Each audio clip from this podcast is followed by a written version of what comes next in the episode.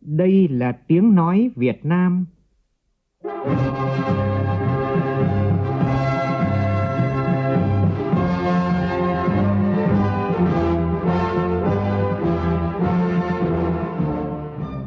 là tiếng nói Việt Nam, phát thanh từ Hà Nội, thủ đô nước Cộng hòa xã hội chủ nghĩa Việt Nam.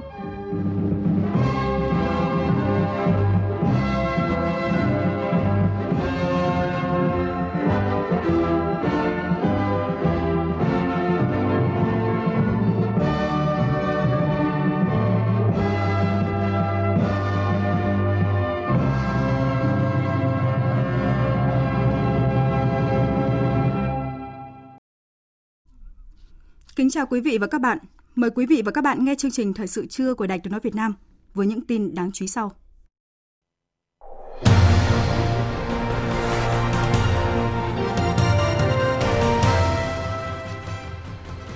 Thủ tướng Phạm Minh Chính chủ trì hội nghị tháo gỡ và thúc đẩy thị trường bất động sản phát triển an toàn, lành mạnh và bền vững. Chủ tịch Quốc hội Vương Đình Huệ cho ý kiến về một số vấn đề lớn còn có ý kiến khác nhau đối với dự án luật hợp tác xã sửa đổi. Tròn 44 năm cuộc chiến đấu bảo vệ biên giới phía Bắc, phóng viên Đài tiếng nói Việt Nam ghi nhận những đổi thay tại huyện Bình Liêu, tỉnh Quảng Ninh. Ga kép tỉnh Bắc Giang chính thức khai thác liên vận quốc tế từ ngày mai. Hàng trăm tấn rác ở Hà Nội bị ùn ứ do người dân chặn xe vào bãi rác Xuân Sơn, Sơn Tây. Trong phần tin quốc tế, xung đột Ukraine và căng thẳng Mỹ-Trung dự kiến sẽ là những nội dung bao trùm hội nghị an ninh Munich khai mạc hôm nay tại miền Nam nước Đức. Thêm hai nạn nhân được giải cứu sau 11 ngày xảy ra động đất tại Thổ Nhĩ Kỳ và Syria. Liên đoàn Chữ thập đỏ quốc tế kêu gọi tăng gấp 3 hỗ trợ khẩn cấp cho các nạn nhân động đất.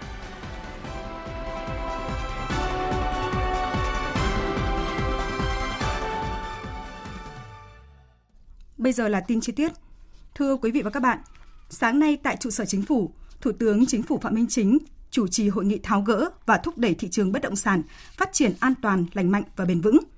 Các Phó Thủ tướng Chính phủ Lê Minh Khái, Trần Hồng Hà, Bộ trưởng Chủ nhiệm Văn phòng Chính phủ Trần Văn Sơn, Bộ trưởng Xây dựng Nguyễn Thanh Nghị đồng chủ trì hội nghị. Dự hội nghị tại đầu cầu trụ sở Chính phủ có các bộ trưởng, thủ trưởng, lãnh đạo các bộ ngành trung ương, lãnh đạo các ủy ban của Quốc hội, đại diện Hiệp hội Bất động sản Việt Nam, các doanh nghiệp kinh doanh bất động sản, các ngân hàng, doanh nghiệp xây dựng, các chuyên gia kinh tế. Dự hội nghị tại đầu cầu 63 địa phương có Chủ tịch Ủy ban Nhân dân các tỉnh, thành phố trực thuộc Trung ương. Phóng viên Vũ Quyên đưa tin.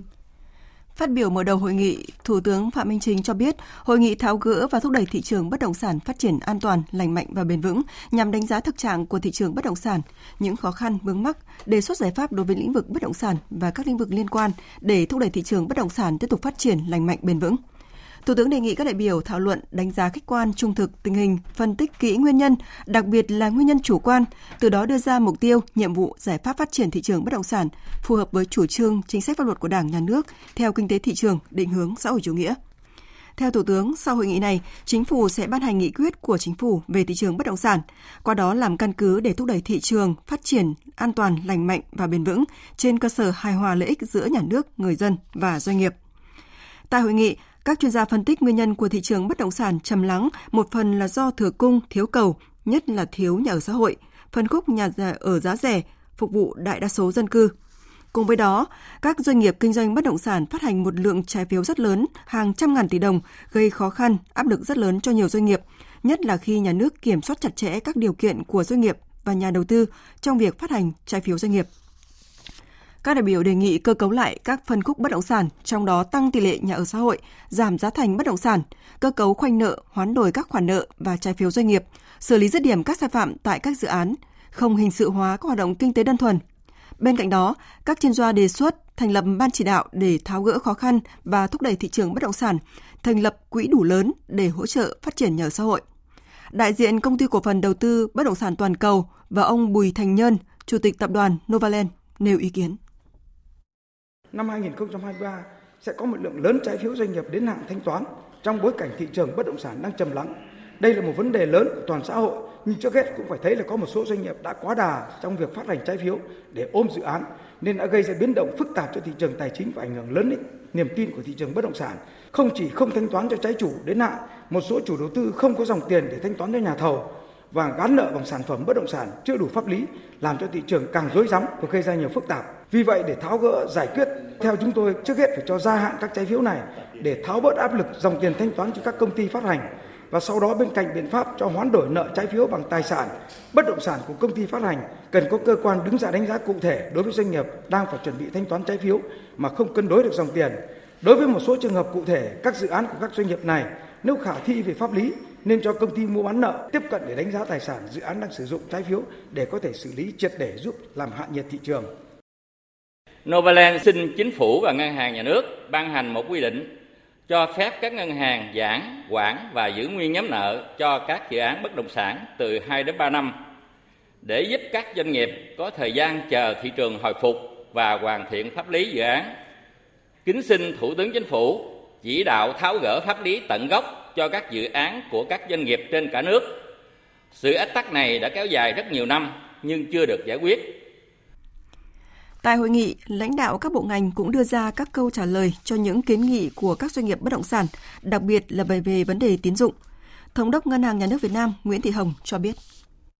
Năm nay chúng tôi đưa ra định hướng tín dụng là 14 đến 15% và cao hơn mức là 14,17% của năm ngoái. Thế và ngân hàng nhà nước cũng không có room riêng kiểm soát cái tín dụng vào bất động sản. Về cái gói à, tín dụng là 110.000 tỷ đồng à, cho xây dựng cái dự án nhà ở xã hội và nhà ở công nhân thì về phía ngân hàng nhà nước thấy rằng có một cái gói tín dụng riêng cho cái lĩnh vực này thì cũng là cần thiết để mà tăng cung à, nhà ở xã hội để cũng giúp là làm giảm mất cân đối với thị trường bất động sản. À, các ngân hàng thương mại nhà nước cũng thống nhất là sẽ dành một cái gói à, tín dụng cho cái lĩnh vực này là trị giá là 120.000 tỷ đồng. Đấy và với cái lãi suất cho vay cả người xây dựng và người à, mua nhà với cái lãi suất thấp hơn từ 1,5 đến 2% lãi suất cho vay bình quân của các ngân hàng trên thị trường trong từng thời kỳ và ngân hàng nhà nước thì cũng sẽ giao cho các cái đơn vị để mà tổ chức và theo dõi triển khai cái chương trình này. Sáng nay tại nhà Quốc hội, Chủ tịch Quốc hội Vương Đình Huệ chủ trì cuộc họp nhằm nghe và cho ý kiến một số vấn đề lớn, một số vấn đề còn có ý kiến khác nhau đối với dự án luật hợp tác xã sửa đổi. Tham dự cuộc họp làm việc có phủ Phó Chủ tịch Quốc hội Nguyễn Đức Hải, Thượng tướng Trần Quang Phương, Phó Thủ tướng Chính phủ Trần Lưu Quang, Tổng thư ký Quốc hội chủ nhiệm văn phòng Quốc hội Bùi Văn Cường, chủ nhiệm Ủy ban Kinh tế Vũ Hồng Thanh, chủ nhiệm Ủy ban Pháp luật Hoàng Thanh Tùng, Bộ trưởng Bộ Kế hoạch và Đầu tư Nguyễn Trí Dũng, lãnh đạo các ban bộ ngành, cơ quan ở Trung ương, Liên minh Hợp tác xã Việt Nam và Thường trực Ủy ban Kinh tế của Quốc hội. Phóng viên Lê Tuyết đưa tin. Báo cáo một số vấn đề lớn của dự án luật hợp tác xã sửa đổi, chủ nhiệm Ủy ban Kinh tế Vũ Hồng Thanh cho biết một số vấn đề đã được các bên giả soát và thống nhất. Bên cạnh đó, còn một số vấn đề còn có ý kiến khác nhau về tên gọi của dự án luật, về Liên đoàn Hợp tác xã, tổ chức đại diện Liên minh Hợp tác xã. Cho ý kiến vào các nội dung này, đa số các đại biểu nhất trí nên giữ nguyên tên gọi là Luật Hợp tác xã sửa đổi nhằm đảm bảo tập trung ưu tiên chính sách phát triển đối với hợp tác xã và bảo đảm bao quát mở rộng phạm vi điều chỉnh cùng đối tượng áp dụng, giảm chi phí tuân thủ pháp luật. Phát biểu tại cuộc họp, Chủ tịch Quốc hội Vương Đình Huệ một lần nữa nhấn mạnh đây là cách làm từ sớm từ xa trước khi trình Ủy ban Thường vụ Quốc hội cho ý kiến chính thức lần cuối. Sau đó, dự án luật hợp tác xã sửa đổi sẽ được xin ý kiến tại hội nghị đại biểu Quốc hội chuyên trách. Theo kế hoạch, Quốc hội xem xét để biểu quyết thông qua tại kỳ họp thứ 5 vào tháng 5 năm nay. Chủ tịch Quốc hội Vương Đình Huệ cho rằng dự án luật này thì cũng đã được chuẩn bị khá công phu. Quá trình ờ, thảo luận thì cũng ờ, đã nhận được sự quan tâm ờ, rất là đông đảo của các vị đại biểu quốc hội. Ờ, cái dự án luật này nó cũng tác động đến ờ, các cái hợp tác xã nông nghiệp rồi các thành phần kinh tế khác nữa các loại hình hoạt động khác nữa. Công thương rồi xây dựng rồi giao thông vận tải rồi thậm chí là hợp tác xã tín dụng nữa ở lĩnh vực của ngân hàng. Rồi các cái tổ hợp tác ấy, rất là sâu rộng trong cả nước. Tuy là đóng góp cho GDP thì tỷ trọng không quá lớn đây là thành phần ờ, kinh tế hết sức là quan trọng gắn chặt với phát triển kinh tế xã hội nói chung nhất là phát triển về nông nghiệp và cả cái lĩnh vực về xây dựng nông thôn mới cũng như là củng cố cái thành phần kinh tế hợp tác ở dưới mọi miền của đất nước Về Liên đoàn Hợp tác xã, Chủ tịch Hội Vương Đình Huệ lưu ý nếu nội dung này chưa đủ rõ, đủ chín, chưa có cơ sở lý luận thực tiễn thì cũng chưa quy định trong luật. Cần thiết thì thực hiện thí điểm rồi tiến hành tổng kết đánh giá. Về tổ chức đại diện Liên minh Hợp tác xã, Chủ tịch Hội nhấn mạnh không những cần duy trì mà phải tiếp tục củng cố hơn nữa vai trò để bảo vệ quyền lợi ích hợp pháp, giữ vai trò nòng cốt và thúc đẩy phát triển kinh tế tập thể của mô hình hợp tác xã. Kết luận tại cuộc làm việc, Chủ tịch Hội Vương Đình Huệ đề nghị Thường trực Ủy ban Kinh tế thống nhất cùng Bộ Kế hoạch và Đầu tư, các cơ quan tổ chức hữu quan để thống nhất một phương án trình Ủy ban Thường vụ Quốc hội, Quốc hội đề nghị Phó Thủ tướng Chính phủ Trần Lưu Quang tổ chức xin ý kiến lại Chính phủ để sớm thống nhất các vấn đề lớn được nêu ra tại cuộc làm việc. Các địa phương, bộ ngành và tổ chức chính trị xã hội đang khẩn trương lấy ý kiến chuyên gia, nhà khoa học, người dân về dự thảo luật đất đai sửa đổi. Tại Khánh Hòa, nhiều ý kiến cho rằng một số vấn đề nút thắt đã được tháo gỡ, đặc biệt là giao đất cho đồng bào dân tộc thiểu số về giá đất. Phản ánh của phóng viên Thái Bình thường trú tại miền Trung. Hiện nay, nhiều hộ đồng bào dân tộc thiểu số ở vùng miền núi tỉnh Khánh Hòa đang thiếu đất sản xuất. Trong khi đó, các doanh nghiệp lâm nghiệp đang quản lý một diện tích rất lớn đất rừng sản xuất. Giữa người dân địa phương và doanh nghiệp đã xảy ra các tranh chấp đất sản xuất. Một diện tích rất lớn được nhà nước giao cho các doanh nghiệp, nhưng thực tế thì người dân vẫn đang sản xuất ổn định. Mấy năm nay, tỉnh Khánh Hòa thực hiện bóc tách giao đất cho đồng bào dân tộc thiểu số, nhưng vẫn chưa giải quyết thấu đáo tình trạng thiếu đất sản xuất. Ông Phan Đình Tuyến, Chủ tịch Ủy ban Nhân dân xã Khánh Bình, huyện Khánh Vĩnh, tỉnh Khánh Hòa cho biết, chính sách mới tại Điều 17 và Điều 40 trong dự thảo luật đất đai là cơ sở pháp lý quan trọng để nhà nước giao đất sản xuất, không thu tiền cho đồng bào dân tộc thiểu số. Có những cái ờ, hồ trong cây ăn quả trên đó nữa, cơ là làm cái thủ tục để mà cấp sổ đỏ cũng không cấp được, bởi vì nó dính vào cái chỗ đất của lâm trường kiến nghị những cái luật đất đai này sửa đổi làm sao đó để là công nhận cái quyền sử dụng đất cho những cái người người ta làm ổn định trên cái, những cái mảnh đất đó, để cho bà con có cái đất sản xuất ổn định, để là cái giảm nghèo bền vững. Khi mà đã có đất rồi thì người ta không lấn chiếm đất rừng. Thời gian qua, trên địa bàn tỉnh Khánh Hòa thực hiện nhiều dự án đầu tư dẫn đến việc thu hồi đất của nhiều tổ chức cá nhân. Nhiều người dân chưa đồng thuận, phát sinh khiếu nại khi nhà nước thu hồi để thực hiện các dự án. Nguyên nhân chủ yếu là đơn giá đất nhà nước áp dụng khi thu hồi thấp hơn nhiều lần so với giá giao dịch. Người dân khiếu kiện kéo dài, không giải phóng được mặt bằng, làm cho nhiều dự án gặp khó khăn, vướng mắc. Giá đất của nhà nước thấp hơn giá thị trường cũng có nguy cơ dẫn đến thất thoát tài sản khi nhà nước giao đất cho doanh nghiệp thực hiện các dự án, dẫn đến vi phạm pháp luật của cán bộ công chức. Luật sư Huỳnh Thành, Giám đốc Trung tâm Bảo trợ Tư pháp cho người nghèo tỉnh Khánh Hòa đề nghị những bất cập về việc xác định giá đất cần được sửa đổi để tiệm cận với giá thị trường.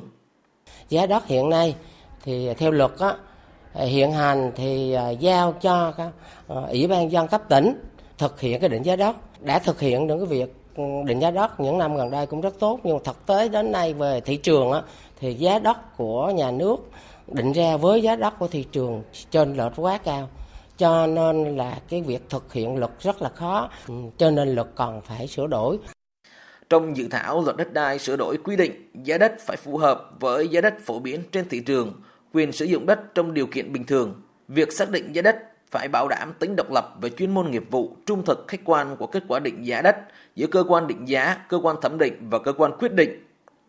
Theo ông Phạm Văn Chi, nguyên chủ tịch Ủy ban nhân dân tỉnh Khánh Hòa, Giá đất chính là nút thắt để tháo gỡ các vấn đề bất cập tồn tại liên quan việc khiếu kiện khi nhà nước thu hồi đất của người dân. Cần phải nâng cao trách nhiệm công vụ, trách nhiệm pháp lý của các bên liên quan trong việc xác định giá đất. Sinh ra là khiếu kiện.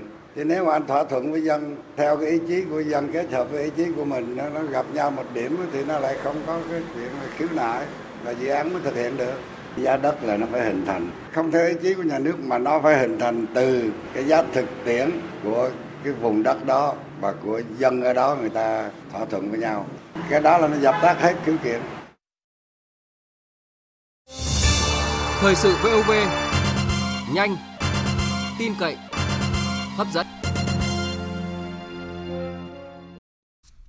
Chương trình thời sự trưa của Đài Tiếng nói Việt Nam tiếp tục với những tin quan trọng khác. Hội đồng khoa học các cơ quan Đảng Trung ương thời gian tới cần tiếp tục đẩy mạnh và nâng cao chất lượng tổng kết thực tiễn nghiên cứu khoa học để tạo bước phát triển mới về lý luận, về công tác xây dựng Đảng. Đây là ý kiến chỉ đạo của Bí thư Trung ương Đảng, trưởng ban tuyên giáo Trung ương Nguyễn Trọng Nghĩa tại hội nghị tổng kết công tác năm 2022, triển khai phương hướng nhiệm vụ năm 2023 của Hội đồng khoa học các cơ quan Đảng Trung ương tổ chức sáng nay tại Hà Nội. Tin của phóng viên Nguyễn Hằng. Báo cáo tại hội nghị cho thấy hoạt động khoa học phục vụ công tác tham mưu chiến lược trong các ban, cơ quan đảng trung ương đã có nhiều đổi mới, đóng góp thiết thực trong việc cung cấp luận cứ khoa học thực tiễn đối với quá trình ban hành và tổ chức thực hiện chủ trương đường lối của Đảng. Qua đó góp phần quan trọng vào việc nâng cao chất lượng tham mưu chiến lược nhằm bổ sung phát triển, hoàn thiện lý luận, đảm bảo thành công sự nghiệp đổi mới, theo thống kê, số lượt cán bộ tham gia nghiên cứu khoa học tại các ban, cơ quan đảng trung ương chiếm khoảng 40%. Cứ 10 cán bộ trực tiếp làm công tác tham mưu, có khoảng 4 cán bộ tham gia các đề tài, đề án do Hội đồng quản lý. Phát biểu tại hội nghị, trưởng ban tuyên giáo Trung ương Nguyễn Trọng Nghĩa nhấn mạnh, Hội đồng cần đổi mới việc định hướng hoạt động khoa học, hướng nghiên cứu khoa học, phục vụ trực tiếp, gắn bó chặt chẽ hơn nữa, thực hiện nhiệm vụ chính trị của các ban, cơ quan đảng trung ương, bám sát việc nâng cao chất lượng các đề án trình Ban chấp hành Trung ương, Bộ Chính trị, Ban Bí thư, góp phần triển khai thực hiện thắng lợi nghị quyết đại hội 13 của Đảng, chú trọng đổi mới cách thức, quy trình đánh giá và đưa kết quả nghiên cứu khoa học và ứng dụng trong thực tiễn, lấy giá trị ứng dụng là tiêu chí, thước đo để đánh giá chất lượng các đề tài, đề án nghiên cứu khoa học. Các đồng chí à, lãnh đạo các ban, các cơ quan đảng trung ương, các bộ ngành chúng ta tiếp tục quan tâm lãnh đạo chỉ đạo thường xuyên cụ thể hoạt động nghiên cứu khoa học, bảo đảm tính thiết thực, hiệu quả, gắn với thực hiện nhiệm vụ chính trị và bồi dưỡng nâng cao trình độ đội ngũ cán bộ tham gia, À, nhất là cán bộ tham mưu ở cấp chiến lược. Và tôi cũng à, đề nghị các đơn vị à, trực thuộc chúng ta phải phối hợp thường xuyên chặt chẽ với hội đồng khoa học của các cơ quan đảng trung ương tạo mọi điều kiện thuận lợi để hội đồng hoạt động ngày càng đạt được chất lượng tốt nhất. Thực hiện chỉ đạo của Thủ tướng Chính phủ, ngành giao thông vận tải gấp rút đẩy nhanh các công trình kế hoạch năm nay, trong đó có phát triển liên vận quốc tế tạo điều kiện thúc đẩy xuất khẩu hàng hóa qua biên giới. Về hoạt động vận tải đường sắt, Tổng công ty Đường sắt Việt Nam cho biết, từ ngày mai, ga kép tỉnh Bắc Giang sẽ khai thác liên vận quốc tế giai đoạn 1. Theo kế hoạch sẽ tiếp tục đầu tư nâng cấp ga kép cho giai đoạn 2 với kho bãi ngoại giao được xây dựng sẽ phục vụ hoạt động xuất nhập khẩu hàng hóa của các doanh nghiệp trên địa bàn Bắc Giang, Bắc Ninh và các tỉnh lân cận. Cùng với đó đầu tư tiếp bãi hàng chuyên tiếp nhận container lạnh chuyển từ phía Nam ra tập kết, làm thủ tục hải quan và xếp vận chuyển bằng đường sắt xuất khẩu sang Trung Quốc. Năng lực dự kiến tăng thêm từ 2 đến 2,5 đôi tàu một ngày. Ngoài các kép dự kiến trong thời gian tới, nhiều khu ga khác cũng đã được Bộ Giao thông Vận tải chấp thuận cải tạo sửa chữa, nâng cấp và phát triển vận tải liên vận quốc tế là ưu tiên của ngành đường sắt trong năm nay. Sáng nay, Ủy ban nhân dân thành phố Hồ Chí Minh tổ chức hội nghị gặp gỡ, lắng nghe các đề xuất của doanh nghiệp trên địa bàn thành phố. Tham dự hội nghị có Ủy viên Bộ Chính trị, Bí thư Thành ủy thành phố Nguyễn Văn Nên, tin của Lệ Hằng, Tỷ Huỳnh, phóng viên thường trú tại thành phố Hồ Chí Minh. Theo Hiệp hội Doanh nghiệp Thành phố Hồ Chí Minh, các doanh nghiệp xuất khẩu, đầu tư và bất động sản đang rất khó khăn, trong đó xuất khẩu dệt may sang các thị trường chính là châu Âu và Mỹ đang giảm rất mạnh. Thị trường châu Âu giảm tới 60%, Mỹ giảm từ 30 đến 40%, hàng tồn kho tăng lên chiếm từ 20 đến 25%.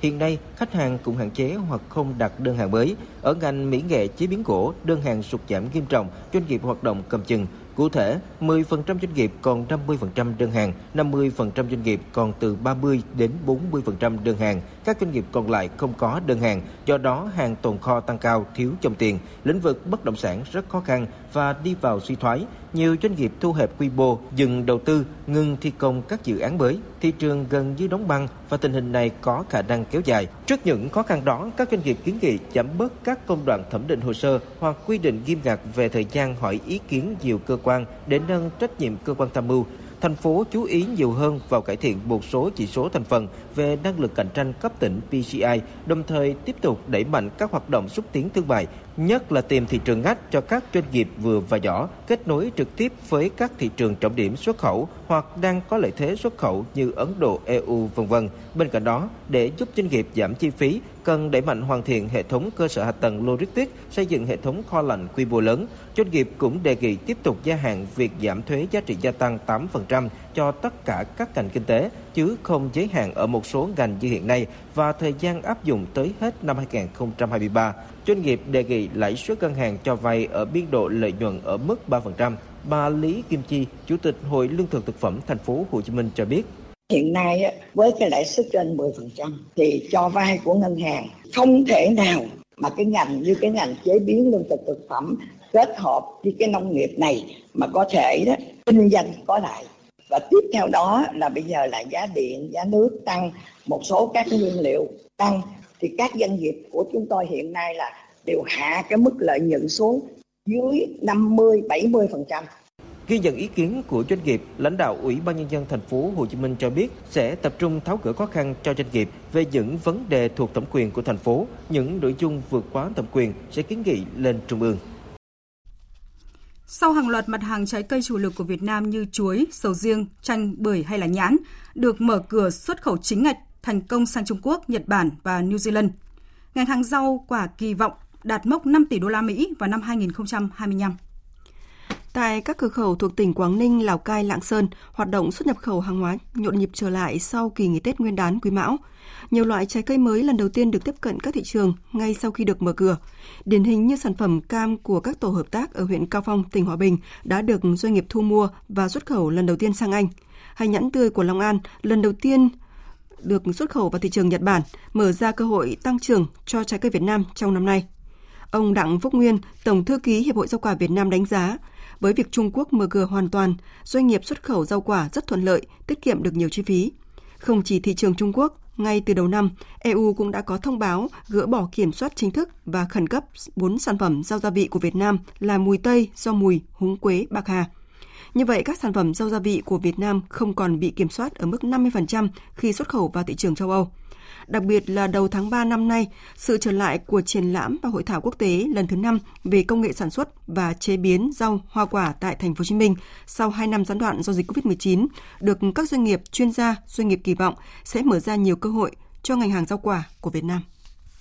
Ngân hàng Nông nghiệp và Phát triển Nông thôn Agribank vừa ban hành chính sách hỗ trợ khách hàng kinh doanh bất động sản vượt qua khó khăn. Tin của phóng viên Thanh Trường.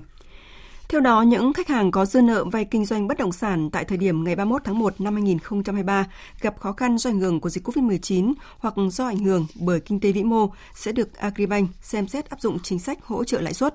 Cụ thể, khoản vay kinh doanh bất động sản có thể được điều chỉnh giảm lãi suất tối đa là 3% mỗi năm so với lãi suất cho vay đang áp dụng nhưng không thấp hơn mức lãi suất cho vay ngắn hạn 12 tháng phục vụ hoạt động sản xuất kinh doanh.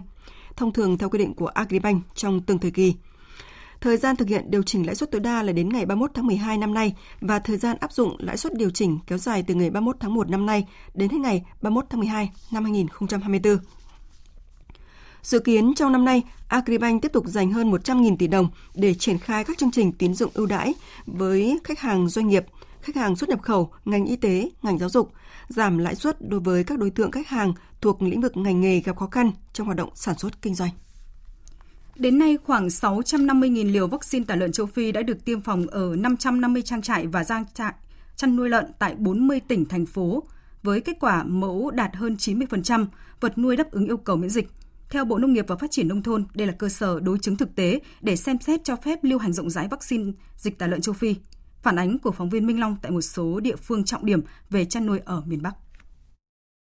Chăn nuôi gia công cho công ty cổ phần chăn nuôi CP Việt Nam từ năm 2020 Ông Nguyễn Văn Nhận, chủ trang trại lợn ở xã Đông Sơn, huyện Trương Mỹ, thành phố Hà Nội cho biết, toàn bộ đàn lợn hơn 2.000 con đã được tiêm phòng vaccine dịch tả lợn châu Phi.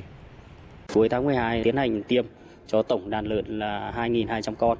Thì cho đến thời điểm hiện tại bây giờ biểu hiện của con heo là phát triển rất là tốt, không có một cái biến chứng gì tác động do dịch tả hoặc là do phản ứng thuốc. Đến hiện tại bây giờ thì con heo phát triển rất là tốt, rất là yên tâm. Ông Nguyễn Văn Điệp, Tổng Giám đốc Công ty Cổ phần AVAC Việt Nam cho biết, nghiên cứu sản xuất thành công và được cấp phép lưu hành vaccine dịch tả lợn châu Phi vào tháng 6 năm 2022. Đến nay, sau hơn 7 tháng tiêm phòng trên diện hẹp, vaccine AVAC ASF Live được tiêm phòng ở quy mô trang trại và nông hộ cho thấy mức độ bảo hộ miễn dịch đạt hơn 90%. Đã tiêm hơn 600.000 lợn tại trại cũng như ra trại có quy mô từ 50 lợn cho đến hơn 5.000 lợn thịt Ờ, kết quả ừ, cho thấy vaccine AVAX ASF Live à, an toàn cho tất cả lợn được tiêm. À, lợn được tiêm có tỷ lệ đáp ứng miễn dịch đạt trung bình từ 93 đến 95%. Đáp ứng yêu cầu đưa vaccine lưu hành rộng rãi, ông Nguyễn Văn Long, Cục trưởng Cục Thú y, Bộ Nông nghiệp và Phát triển Nông thôn cho biết đã có hướng dẫn cụ thể khi tiêm phòng vaccine trên dạy hẹp áp dụng là lợn thịt khỏe mạnh từ 8 đến 10 tuần tuổi trở lên trước khi tiêm phải đảm bảo yếu tố về dịch tễ, đó là xác định xem những vùng nuôi, các cơ sở nuôi đã và đang có bệnh dịch tả lợn châu Phi hay không. Cục Thú y đã có văn bản hướng dẫn sử dụng vaccine. Tuy nhiên thời điểm đấy chúng tôi ban hành cái việc sử dụng còn đang ở phạm vi hẹp. Đến thời điểm hiện nay đã sử dụng khoảng 650.000 liều thì chúng tôi sẽ ra soát lại toàn bộ cái quy trình cũng như là hướng dẫn tiêm để có cái điều chỉnh bổ sung, hướng dẫn một cách chi tiết nhất, cụ thể nhất để cho các cái chủ ờ, cơ sở chăn nuôi lợn là nắm rõ và cũng như là thực hiện theo đúng cái yêu cầu. Theo Thứ trưởng Bộ Nông nghiệp và Phát triển Nông thôn Phùng Đức Tiến, kiểm tra tiêm phòng vaccine một số cơ sở chăn nuôi ở miền Bắc với kết quả khả quan sẽ là cơ sở để lưu hành rộng rãi vaccine dịch tả lợn châu Phi để người chăn nuôi cả nước sử dụng trong thời gian tới. Đã chỉ đạo cục quy và các đơn vị ứng dụng cái vaccine này trong cái thời điểm mà thí điểm ở diện hẹp thì đã thống nhất là sau khi tiêm xong 600.000 liều, đánh giá tổng kết thì bộ sẽ đồng ý cho lưu hành trong sản xuất ở cái mức rộng rãi hơn để làm sao với cái chăn nuôi lợn của Việt Nam có một loại vaccine mới với quy mô là 28,4 triệu con lợn và một năm chúng ta giết mổ khoảng 51 triệu con lợn có cái vaccine dịch tả châu Phi chúng ta sẽ đưa cái tốc độ chăn nuôi nói chung và chăn nuôi lợn nói riêng những năm tới ở cái mức cao hơn. Việc hai tháng nay người dân thị xã Sơn Tây thành phố Hà Nội chặn đường ngăn xe chở rác vận chuyển vào khu xử lý rác thải Xuân Sơn đã khiến hàng chục nghìn tấn rác tại 13 huyện, thị xã ngoại thành của thành phố Hà Nội bị ùn ứ. Hà Nội vừa có thông báo khẩn phân luồng tạm thời rác thải sinh hoạt trên địa bàn các huyện vận chuyển về khu liên hợp xử lý chất thải Nam Sơn, huyện Sóc Sơn. Cụ thể, hai huyện Hoài Đức, Đan Vượng sẽ thực hiện vận chuyển một phần rác thải khoảng 100 tấn mỗi ngày về xử lý tại nhà máy xử lý chất thải Xuân Sơn của Hợp tác xã Thành Công tại thị xã Sơn Tây. Các huyện khác như Ba Vì, Thạch Thất, Phúc Thọ, thị xã Sơn Tây và khối lượng rác còn lại của huyện Hoài Đức, Đan Phượng khoảng 693 tấn sẽ được vận chuyển lên khu liên hợp xử lý chất thải Nam Sơn, huyện Sóc Sơn. Sở Tài nguyên và Môi trường thành phố Hà Nội yêu cầu các đơn vị vận chuyển rác thải sinh hoạt trên địa bàn các huyện lập đăng ký danh sách xe vận chuyển và đảm bảo vệ sinh phương tiện, không để phát tán mùi và nước ra môi trường trong quá trình vận chuyển. Tiếp theo là thông tin về thời tiết qua phần tổng hợp của biên tập viên Đài Tiếng nói Việt Nam. Trung tâm Dự báo Khí tượng Thủy văn Quốc gia cho biết, ngày hôm nay ở Bắc Bộ sẽ đỡ rét hơn ngày hôm qua, nhiệt độ tăng thêm từ 1 đến 2 độ C, cao nhất ở thủ đô Hà Nội và các thành phố trong khoảng từ 17 đến 23 độ. Tuy nhiên về đêm, nền nhiệt vẫn xuống thấp, quý vị và các bạn lưu ý giữ ấm cơ thể tránh bị nhiễm lạnh. Còn ở Trung Bộ mưa đang giảm nhanh, trong ngày hôm nay, khu vực từ Nghệ An đến Khánh Hòa chủ yếu mưa rào, lượng nhỏ dưới 25 mm. Nhiệt độ ở các thành phố Bắc Trung Bộ cao nhất trong khoảng từ 18 đến 21 độ, bớt rét hơn hôm qua. Khu vực Trung Trung Bộ cao hơn, nhiệt độ phổ biến trong khoảng 22 đến 24 độ, còn Nam Trung Bộ khoảng 26 đến 28 độ C. Khu vực Tây Nguyên ngày hôm nay ít mây, nắng cả ngày nhưng không nóng. Nhiệt độ các thành phố như Con Tum, Pleiku, Buôn Ma Thuột, Giang Nghĩa dao động trong khoảng 28 đến 29 độ. Còn Nam Bộ trưa chiều nắng mạnh, miền Đông có nắng nóng ở thành phố Hồ Chí Minh, Thủ Dầu 1, Biên Hòa, Đồng Phú với mức nhiệt 35 độ C. Các nơi khác phổ biến trong khoảng từ 32 đến 34 độ. Quý vị và các bạn đang nghe chương trình Thời sự trưa của Đài Tiếng Nói Việt Nam. Thưa quý vị và các bạn, theo thông tin cập nhật mới nhất tính đến 9 giờ sáng nay theo giờ Việt Nam, trận động đất nghiêm trọng tại Thổ Nhĩ Kỳ và Syria đã khiến gần 42.000 người thiệt mạng. Hiệp hội Chữ thập đỏ và Trăng lưỡi liềm đỏ quốc tế ước tính cần tới 702 triệu đô la Mỹ để hỗ trợ nạn nhân bị ảnh hưởng trong trận động đất này, tức là tăng gấp 3 lần so với ước tính đưa ra hồi đầu tuần trước. Và sáng nay, đoàn cứu hộ cứu nạn của Quân đội Nhân dân Việt Nam với đoàn quốc tế tiếp tục chạy đua với thời gian thực hiện nhiệm vụ dò tìm những người mắc kẹt trong các đống đổ nát tại thành phố Atakia. Phóng viên Ngọc Thạch đưa tin từ thành phố Atakia. Các địa điểm tìm kiếm hàng ngày và các công việc của các đoàn quốc tế sẽ do nhóm chỉ huy giã chiến gồm đội trưởng các nước cùng cơ quan quản lý khủng hoảng Thổ Nhĩ Kỳ, chính quyền thành phố Antakya phân công. Ngoài việc báo cáo các hoạt động hàng ngày, các đoàn cùng chia sẻ kinh nghiệm tìm kiếm, cứu hộ và kiến nghị những giải pháp kịp thời để hoạt động cứu hộ đạt hiệu quả cao nhất. Tất cả nỗ lực cùng chạy đua từng giờ, từng phút để tìm kiếm những người mất tích và những người vẫn đang mắc kẹt trong các đống đổ nát với mong muốn họ còn sống sót. Thượng tá Nguyễn Duy Minh, Cục Đối ngoại Bộ Quốc phòng, thành viên phụ trách mảng quốc tế cho biết. Đây là một cái ờ, công việc hết sức là quan trọng và cần thiết tại vì ờ, mỗi nước đều có những cái, cái thế mạnh và cái lợi thế riêng của mình và họ đến đây với có rất nhiều cái chuyên môn khác nhau. Và đặc biệt là những cái chuyên môn đó thì nó hỗ trợ cho rất nhiều cho những cái công tác cứu hộ cứu, cứu hộ cứu nạn. Mà hiện nay cái ờ, đặc biệt là nước chủ nhà cũng còn có một số những cái tức là tức là thách thức trong cái công tác cứu hộ cứu nạn. Và cái sự phối hợp và cái kinh nghiệm mà chia sẻ như vậy thì nó là nó nó sẽ giúp cho công tác tìm kiếm hiện nay thì đang rất cần nỗ lực rất cao để làm sao mà tìm kiếm những cái người còn sống sót. Uh, trong đống đống đổ nát hiện nay như như vậy là rất cần thiết. Uh, ngày, những ngày vừa qua thì là trên cơ sở những kinh nghiệm của mình ấy là chúng ta đã phối hợp chặt chẽ với cả cơ, cái cơ quan điều phối. Và thứ hai là cái trong cái những cái, cái việc mà triển khai ra thực địa thì chúng ta rút được ra những kinh nghiệm để kinh nghiệm. Và sau đó là đề đề xuất những biện pháp đối với cái cơ quan quản lý khủng hoảng cũng như là sự phối hợp giữa các nước để làm sao mà ờ, tìm kiếm với ờ, thời gian cũng như là cũng như là cái cái công việc làm sao mà ngắn nhất sớm nhất để cứu hộ cứu nạn được nó thực sự là hiệu quả những kinh nghiệm mà mà chúng ta đang trao đổi với họ ấy là những cái kinh nghiệm thực tiễn mà chúng ta đã đi đến thực địa cũng như là cái kinh nghiệm chúng ta đã uh, có trong cái công tác cứu hộ cứu nạn trong suốt ừ, của của Việt Nam của chúng ta. Đang chạy đua từng giờ từng phút và vừa rồi các ờ, các ờ, anh cũng biết đấy là trong những cái đống hỗn ác như vậy thì vẫn còn sự sống và người dân ở đây thì họ vẫn còn mong chờ và họ luôn luôn mong muốn muốn mong muốn người thân của họ trở trở lại. Vâng, xin cảm ơn ông. Vâng thưa quý vị và các bạn, vẫn tiếp tục xuất hiện những phép màu tại Thổ Nhĩ Kỳ khi có thêm người được cứu sau hơn 10 ngày xảy ra thảm họa động đất.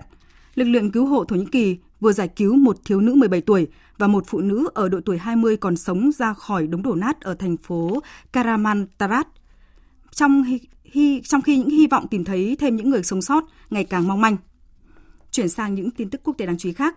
Xung đột Nga Xung đột giữa Nga, Ukraine và căng thẳng Mỹ-Trung dự kiến sẽ là những nội dung bao trùm hội nghị an ninh Munich khai mạc hôm nay tại miền Nam nước Đức, là sự kiện quy tụ các chính trị gia, tướng lĩnh quân đội và nhà ngoại giao hàng đầu từ khắp nơi trên thế giới. Hội nghị an ninh Munich là diễn đàn quan trọng góp tiếng nói giải quyết hòa bình các cuộc xung đột. Biên tập viên Thu Hoài tổng hợp thông tin. Thủ tướng Đức Olaf Scholz, Tổng thống Pháp Emmanuel Macron và Phó Tổng thống Mỹ Kamala Harris nằm trong số nhiều quan chức hàng đầu tham dự hội nghị an ninh Munich. Các quan chức cấp cao Ukraine dự kiến cũng sẽ phát biểu tại sự kiện. Hội nghị an ninh Munich năm ngoái diễn ra chỉ vài ngày trước khi cuộc xung đột tại Ukraine nổ ra. Năm nay, các nhà lãnh đạo sẽ phải đối mặt với những hậu quả sâu sắc của cuộc chiến khi khơi lại những cuộc tranh luận kéo dài về việc liệu châu Âu nên tăng cường năng lực quân sự của mình đến mức nào, nên dựa vào Mỹ bao nhiêu để đảm bảo an ninh và nên chi tiêu bao nhiêu cho quốc phòng. Các đại biểu cũng sẽ thảo luận về tác động toàn cầu sâu rộng của cuộc xung đột từ cung cấp năng lượng đến giá lương thực. Bên cạnh cuộc xung đột tại Ukraine, Hội nghị an ninh Munich cũng được kỳ vọng có thể tạo cơ hội và thúc đẩy đối thoại giữa Mỹ và Trung Quốc. Mối quan hệ song phương quan trọng nhất của thế kỷ 21 đang phải đối mặt với cuộc khủng hoảng tồi tệ nhất trong nửa thế kỷ. Trong một phát biểu trước thềm hội nghị an ninh Munich, Tổng thống Mỹ Joe Biden khẳng định tiếp tục duy trì các kênh liên lạc với Trung Quốc trong bối cảnh quan hệ hai nước trở nên căng thẳng gần đây. As I've said since the beginning of my administration, như tôi đã nói từ khi bắt đầu cầm quyền, chúng tôi tìm kiếm sự cạnh tranh chứ không phải xung đột với Trung Quốc. Chúng tôi sẽ quản lý sự cạnh tranh đó một cách có trách nhiệm để nó không dẫn đến xung đột. Điều này nhấn mạnh tầm quan trọng của việc duy trì các đường dây liên lạc cởi mở giữa các nhà ngoại giao và các chuyên gia quân sự của chúng ta. Hội nghị năm nay lại vắng bóng các quan chức Nga. Ngược lại, một phái đoàn Mỹ với quy mô kỷ lục dự kiến sẽ tham dự hội nghị, trong đó có Phó Tổng thống Mỹ Kamala Harris, Ngoại trưởng Antony Blinken và một phần ba số thượng nghị sĩ Mỹ. Điều này khiến nhiều người đặt câu hỏi về quy tắc Munich, về sự gắn kết và tương tác mà không có sự phớt lờ lẫn nhau.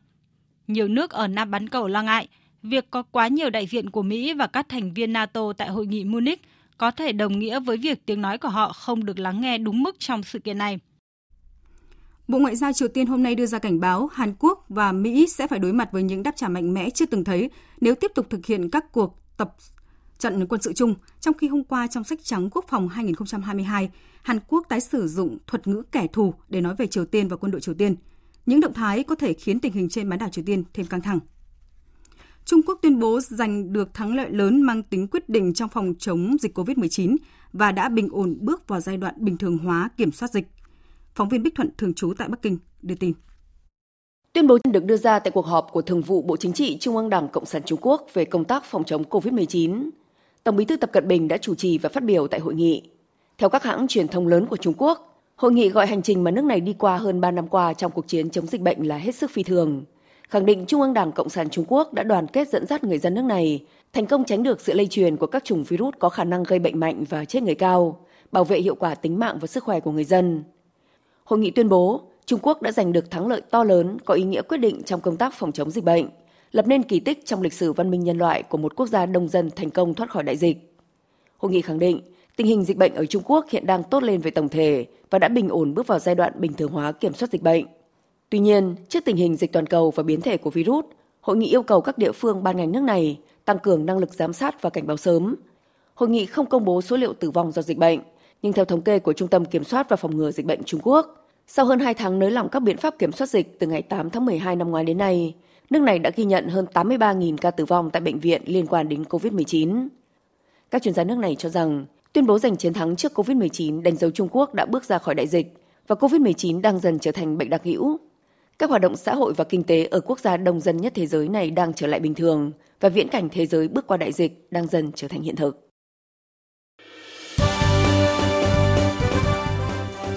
Thời sự tiếng nói Việt Nam. Thông tin nhanh. Bình luận sâu.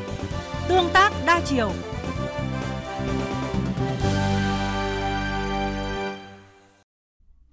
Thưa quý vị và các bạn, tháng 2 năm 1979, Đồng Văn, Hoành Mô, huyện Bình Liêu, tỉnh Quảng Ninh là mặt trận kiên cường trong cuộc chiến đấu bảo vệ biên giới phía Bắc. Mỗi mùa xuân qua, đồng bào các dân tộc Bình Liêu luôn đoàn kết một lòng, sát vai, gìn giữ toàn vẹn biên cương Tổ quốc và xây dựng cuộc sống mới, đưa những bản làng dưới chân núi Cao Ba Lanh ngày một thêm ấm no. Trường Giang, phóng viên Đài tiếng nói Việt Nam mời các bạn đến với mùa xuân trên đỉnh Cao Ba Lanh. Dù đã qua tiết lập xuân, hoa đào trước ngõ nhà ông Lương Quảng Thím vẫn nở tươi thắm, gợi nhắc người cựu binh nhớ về những ngày xuân bi tráng năm nào. Khi đó, ông đang làm huyện đội phó huyện đội Bình Liêu, tỉnh Quảng Ninh. Với vị trí án ngữ, nối liền một dải biên cương từ Móng Cái, Quảng Hà với đỉnh lập tỉnh Lạng Sơn.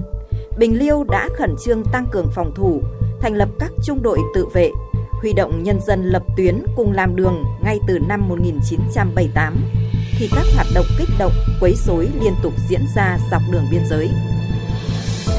Ngày 17 tháng 2 năm 1979, lực lượng gần một trung đoàn bộ binh của địch ồ ạt tấn công đánh chiếm nhiều cao điểm ở xã Đồng Văn. Trong đó có đỉnh Cao Ba Lanh 1.050m là vị trí chiến lược bậc nhất. Địch tổ chức hàng chục cuộc tấn công vào Hoành Mô, Đồng Văn nhưng đều bị quân và dân ta đẩy lui. Là dân tộc Tây, Giao, Sán Chỉ, dân tộc Nùng thì hầu hết là anh em sung phong ra, giúp bộ đội. Người dân là sơ tán gia đình, đi sâu vào trong rồi, tiếp tục là ra biên giới cùng với anh em chiến đấu bảo vệ biên giới. Mỗi một xã huy động là một trung đội dân quân tải đạn liên. Dân dân và anh em dân quân tự vệ là rất hăng hái, mà rất tin tưởng khắc phục được những cái mất mát nhỏ đi để mà động viên cho lực lượng vũ trang để đồng lòng nhất tâm là giữ vững được chủ quyền biên giới của mình. Ngay sau khi địch rút quân, nhân dân Bình Liêu tiếp tục bám trụ giữ đất, củng cố các bản làng, làm tai mắt bảo vệ chủ quyền lãnh thổ Tổ quốc. Ông Tăng Giàu Sằn, thôn Phai Lầu, xã Đồng Văn nhớ lại, cuộc sống của các gia đình khi ấy đều khó khăn, thiếu đói. Từ Cao Ba Lanh nhìn xuống, thấy Phai Lầu đất tốt, ông Sằn cùng 30 hộ dân cùng nhau dựng nhà, trồng quế, trồng hồi. Mồ hôi đổ xuống, rừng cây cũng lớn lên, vững chãi như lòng người dân biên giới. Cao Ba Lanh vẫn sừng sững với những tảng đá thần cùng truyền thuyết có tiếng vang khiến quân xâm lược gục ngã. Nhưng những bản làng dưới chân Cao Ba Lanh thì đang ngày một đổi thay. Phạt chỉ, phai lầu, đồng thắng, yên bình, những mái nhà ngói mới, Hoành Mô nay là cửa khẩu giao thương với tấp nập hàng hóa qua lại. Bình Liêu từ huyện nghèo nhất của tỉnh Quảng Ninh đến hết năm 2022 đã về đích nông thôn mới và chỉ còn 29 hộ nghèo. Bà Hoàng Thị Viên, người dân thị trấn Bình Liêu vui mừng cho biết, Người Bình Liêu nay không chỉ trồng hồi, trồng quế mà còn sản xuất sản phẩm ô cốc chất lượng cao, làm du lịch cộng đồng. Từ phát triển kinh tế. Từ ngày phát triển kinh tế, Bình Liêu bao nhiêu điều đổi mới. Người dân còn hiến đất làm đường đẹp để đi, để có nơi sinh hoạt văn hóa cộng đồng, giao lưu với nhau. Xây dựng trường học khang trang cho con cháu được vui vẻ đến lớp. Nét đẹp văn hóa được khai thác làm du lịch, giới thiệu đến bạn bè khắp nơi. Bình Liêu hôm nay đã trở thành điểm đến khám phá thiên nhiên và văn hóa. Du khách say trong không khí chợ phiên, say trong điệu then của người Tày hay điệu sóng cọ của người Sán Chỉ, câu bả dung của người Giao. Cũng có biết bao người vượt chặng đường xa tìm lên những cột mốc chủ quyền, lên Cao Ba Lanh ngắm toàn cảnh biên thùy, cúi đầu tri ân nơi tượng đài các anh hùng liệt sĩ. Và dù mùa xuân nào, trên con đường tuần tra biên giới 43 km, từ cột mốc 1300, nơi ngã ba tiếp giáp giữa ba tỉnh Lạng Sơn, Quảng Ninh Việt Nam với Quảng Tây Trung Quốc, cho tới cột mốc 1327 trên đỉnh núi Bản Phạt Chỉ, cũng đều in dấu chân của bà con các dân tộc Bình Liêu như lời kể tự hào của ông Lương Quang Thím. Cả dân Bình Liêu đã vui vững được từng thất đất thiêng liêng của Tổ quốc chúng ta. Trong thời kỳ này nên là cái thời mới, dân quân tự vệ phối hợp với bộ đội biên phòng tuần tra bảo vệ từng cái cột mốc hay là dân dân là cũng rất phấn khởi tự hào là người con của Bình Liêu để mà giữ vững cái chủ quyền theo đảng, theo nhà nước chúng ta đến cùng, cho dân dân được ôm no hạnh phúc. Mời anh bớt thời gian lên đó hương hồi quên hướng quê thăm nồng. Hoành mô đến đồng văn bát ngát, đồi thiên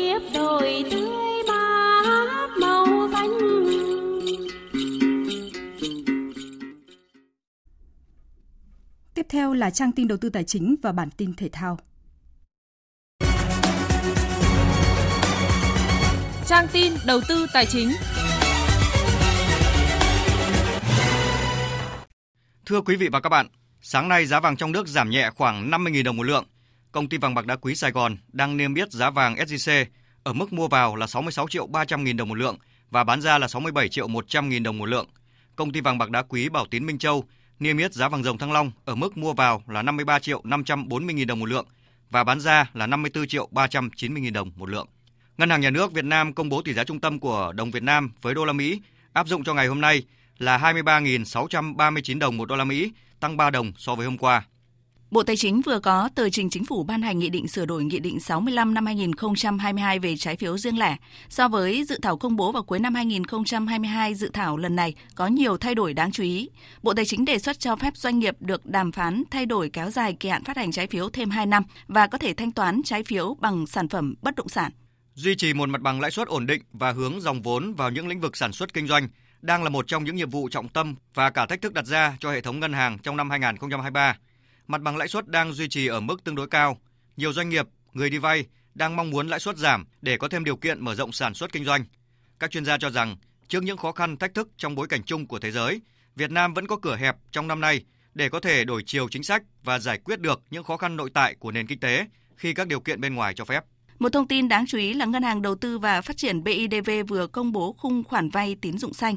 Đây là lần đầu tiên một ngân hàng lớn của Việt Nam công bố khung khoản vay bền vững với sự tư vấn của nhiều tổ chức tài chính lớn trên thế giới. Đây là nỗ lực lớn góp phần thực hiện cam kết của chính phủ Việt Nam chuyển đổi net zero vào năm 2050. Về diễn biến thị trường chứng khoán, áp lực bán gia tăng sau hai phiên tăng điểm khiến thị trường rung lắc và chấm đỏ ngay khi mở cửa. Tuy nhiên, VN Index nhanh chóng đảo chiều hồi phục và biến động nhẹ quanh vùng giá 1.060 điểm khi bước sang đợt khớp lệnh liên tục. Lực cầu vẫn thận trọng khiến thị trường giao dịch khá ảm đạm và chỉ số VN Index chỉ duy trì đà tăng nhẹ trên mốc tham chiếu. Điểm đáng chú ý là bên cạnh trạng thái phân hóa của nhóm cổ phiếu blue chip, dòng tiền vẫn tiếp tục hướng đến nhóm cổ phiếu vừa và nhỏ, giúp nhiều mã giao dịch sôi động và duy trì đà tăng tích cực. Kết thúc phiên giao dịch, VN Index giảm 0,84 điểm xuống 1.057,45 điểm.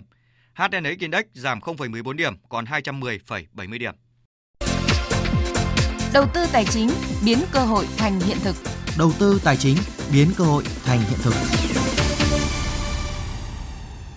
Quý vị và các bạn thân mến, từ cuối năm ngoái đến nay, thành phố Đà Nẵng ban hành nhiều chính sách hỗ trợ doanh nghiệp từng bước vượt qua khó khăn phục hồi sản xuất kinh doanh, góp phần vào sự tăng trưởng chung của địa phương. Phản ánh của phóng viên Thành Long tại miền Trung. Hợp tác xã Mây Che Đan An Khê, thành phố Đà Nẵng chủ động mở rộng thị trường, tìm kiếm đơn hàng mới. Ông Lê Công Minh ở phân xưởng Mây Che Đan An Khê cho biết, ông làm việc tại đây lâu năm với mức thu nhập bình quân 15 triệu đồng mỗi tháng. Từ cuối năm ngoái đến nay, trong lúc nhiều doanh nghiệp gặp khó, nhưng hợp tác xã Mây Che Đan An Khê vẫn hoạt động ổn định.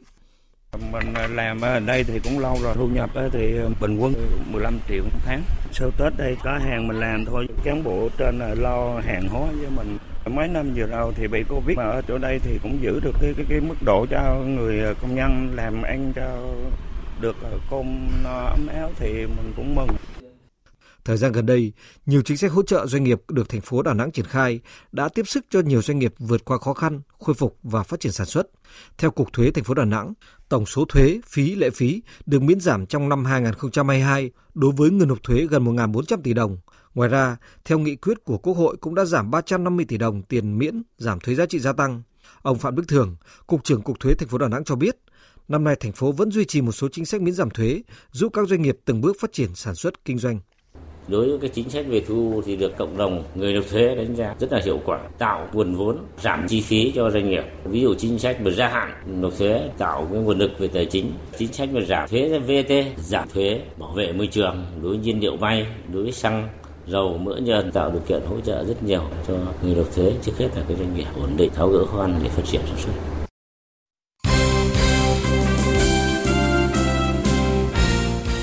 Thưa quý vị và các bạn, hôm qua 16 tháng 2, Liên đoàn bóng đá Việt Nam đã đạt được thỏa thuận với huấn luyện viên Philippe Jouzier về việc bổ nhiệm chiến lược gia người Pháp làm huấn luyện viên trưởng các đội tuyển Việt Nam. Hợp đồng giữa ông Philippe Chuchier với BFF có thời hạn 3 năm từ ngày 1 tháng 3 năm 2023 đến ngày 31 tháng 7 năm 2026. Ông Chuchier đảm nhiệm vai trò huấn luyện viên trưởng cả đội tuyển quốc gia và U22, U23 Việt Nam. Dự kiến 26 tháng 2, nhà cầm quân sinh năm 1955 sẽ có mặt tại Việt Nam để công bố hợp đồng với VFF.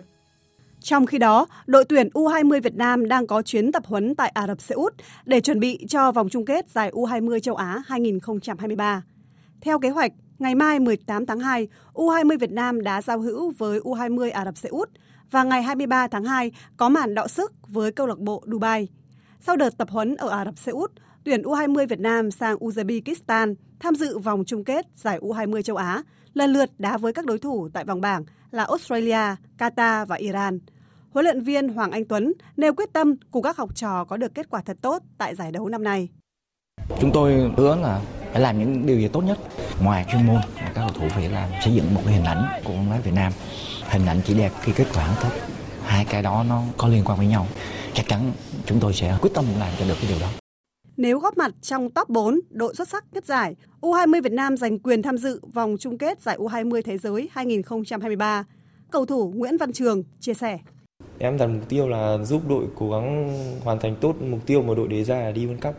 Đây cũng là giải đấu đầu tiên của nhiều bạn nên là nhiều bạn háo hức cả mong chờ. Chiều tối nay 17 tháng 2, vòng 4 V-League khởi tranh với 3 cặp đấu đầu tiên.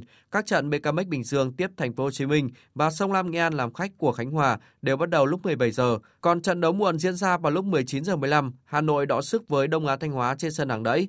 Trong những đội bóng này, Hà Nội và Đông Á Thanh Hóa đang là những đội bất bại, cùng được 7 điểm, trong khi câu lạc bộ Thành phố Hồ Chí Minh chưa được điểm nào qua 3 trận thất bại liên tiếp. Sau nửa tháng tranh tài, giải bóng truyền Cúp Hoa Lư Bình Điền 2023 kết thúc vào tối qua với các trận chung kết nội dung đơn nam và đơn nữ.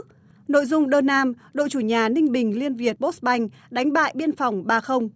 Chiến thắng này giúp Ninh Bình bảo vệ thành công chức vô địch. Huấn luyện viên Bùi Trung Thảo đánh giá về giải đấu năm nay.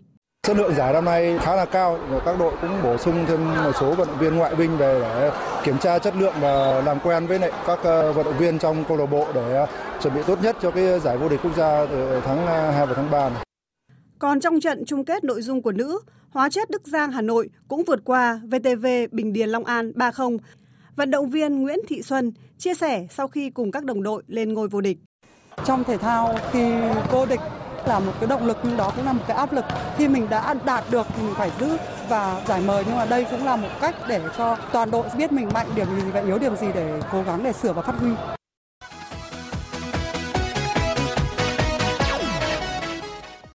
Sáng sáng nay 17 tháng 2 diễn ra loạt trận lượt đi vòng playoff tranh suất vào vòng 1/8 Europa League và tâm điểm là màn so tài giữa chủ nhà Barcelona và Manchester United trên sân Nou Camp. Hai đội đã tạo ra cuộc rượt đuổi tỷ số vô cùng hấp dẫn. Hiệp 1, không đội nào chọc thủng được lưới của nhau, nhưng có tới 4 bàn thắng được đôi bên tạo ra trong hiệp 2. Marcos Alonso là người mở tỷ số cho Barca ở phút 50. Tuy nhiên, chỉ 2 phút sau, Marcus Rashford đã tái lập thế cân bằng cho MU.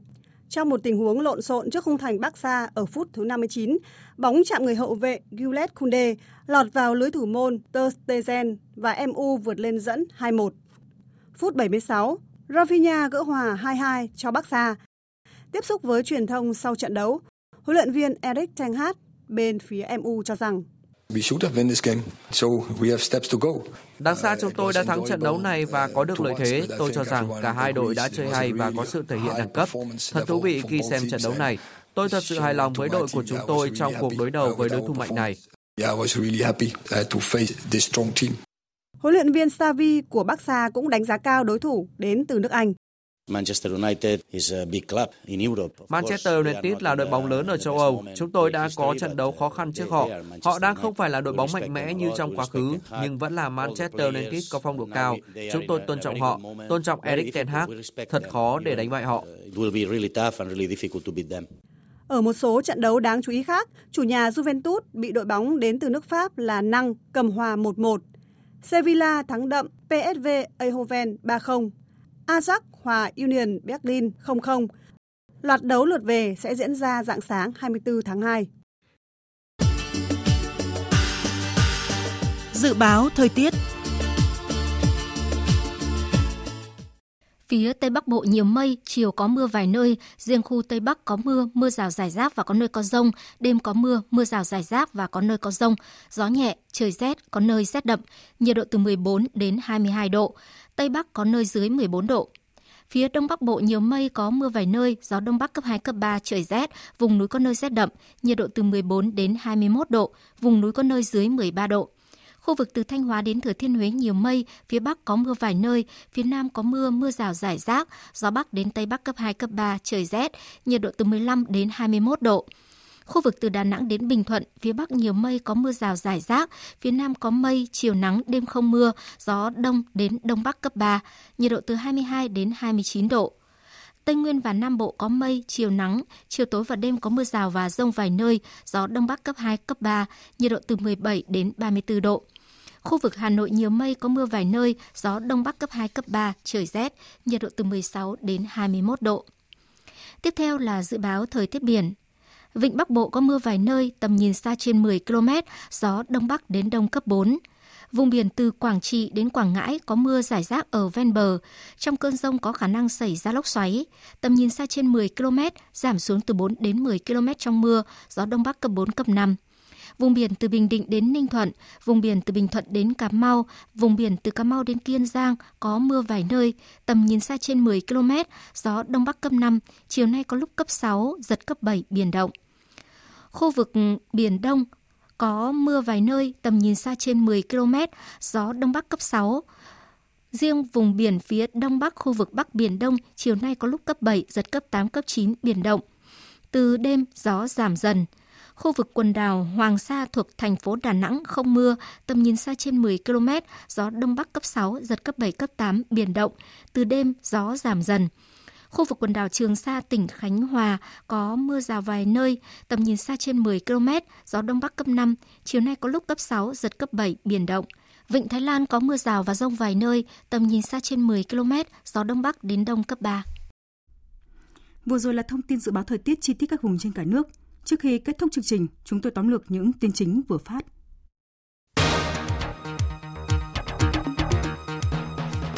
Sáng nay chủ trì hội nghị trực tuyến toàn quốc về tháo gỡ và thúc đẩy thị trường bất động sản phát triển an toàn, lành mạnh và bền vững.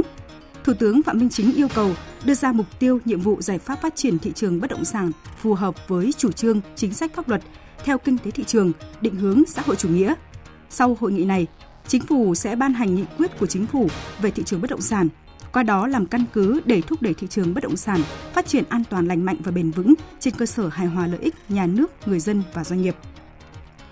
Sau hàng loạt mặt hàng trái cây chủ lực của Việt Nam như chuối, sầu riêng, chanh, bưởi và nhãn được mở cửa xuất khẩu chính ngạch thành công sang Trung Quốc, Nhật Bản và New Zealand. Ngành hàng rau quả kỳ vọng đạt mốc 5 tỷ đô la Mỹ vào năm 2025. Xung đột Ukraine và căng thẳng Mỹ Trung sẽ là những nội dung bao trùm hội nghị an ninh Munich khai mạc hôm nay tại miền Nam nước Đức. Hội nghị năm nay vắng bóng các quan chức Nga, trong khi phái đoàn Mỹ với quy mô kỷ lục dự kiến sẽ tham dự hội nghị. Thêm hai nạn nhân được giải cứu sau 11 ngày xảy ra động đất tại Thổ Nhĩ Kỳ và Syria. Liên đoàn Chữ thập đỏ quốc tế kêu gọi tăng gấp 3 hỗ trợ khẩn cấp cho các nạn nhân động đất lên hơn 700 triệu đô la Mỹ.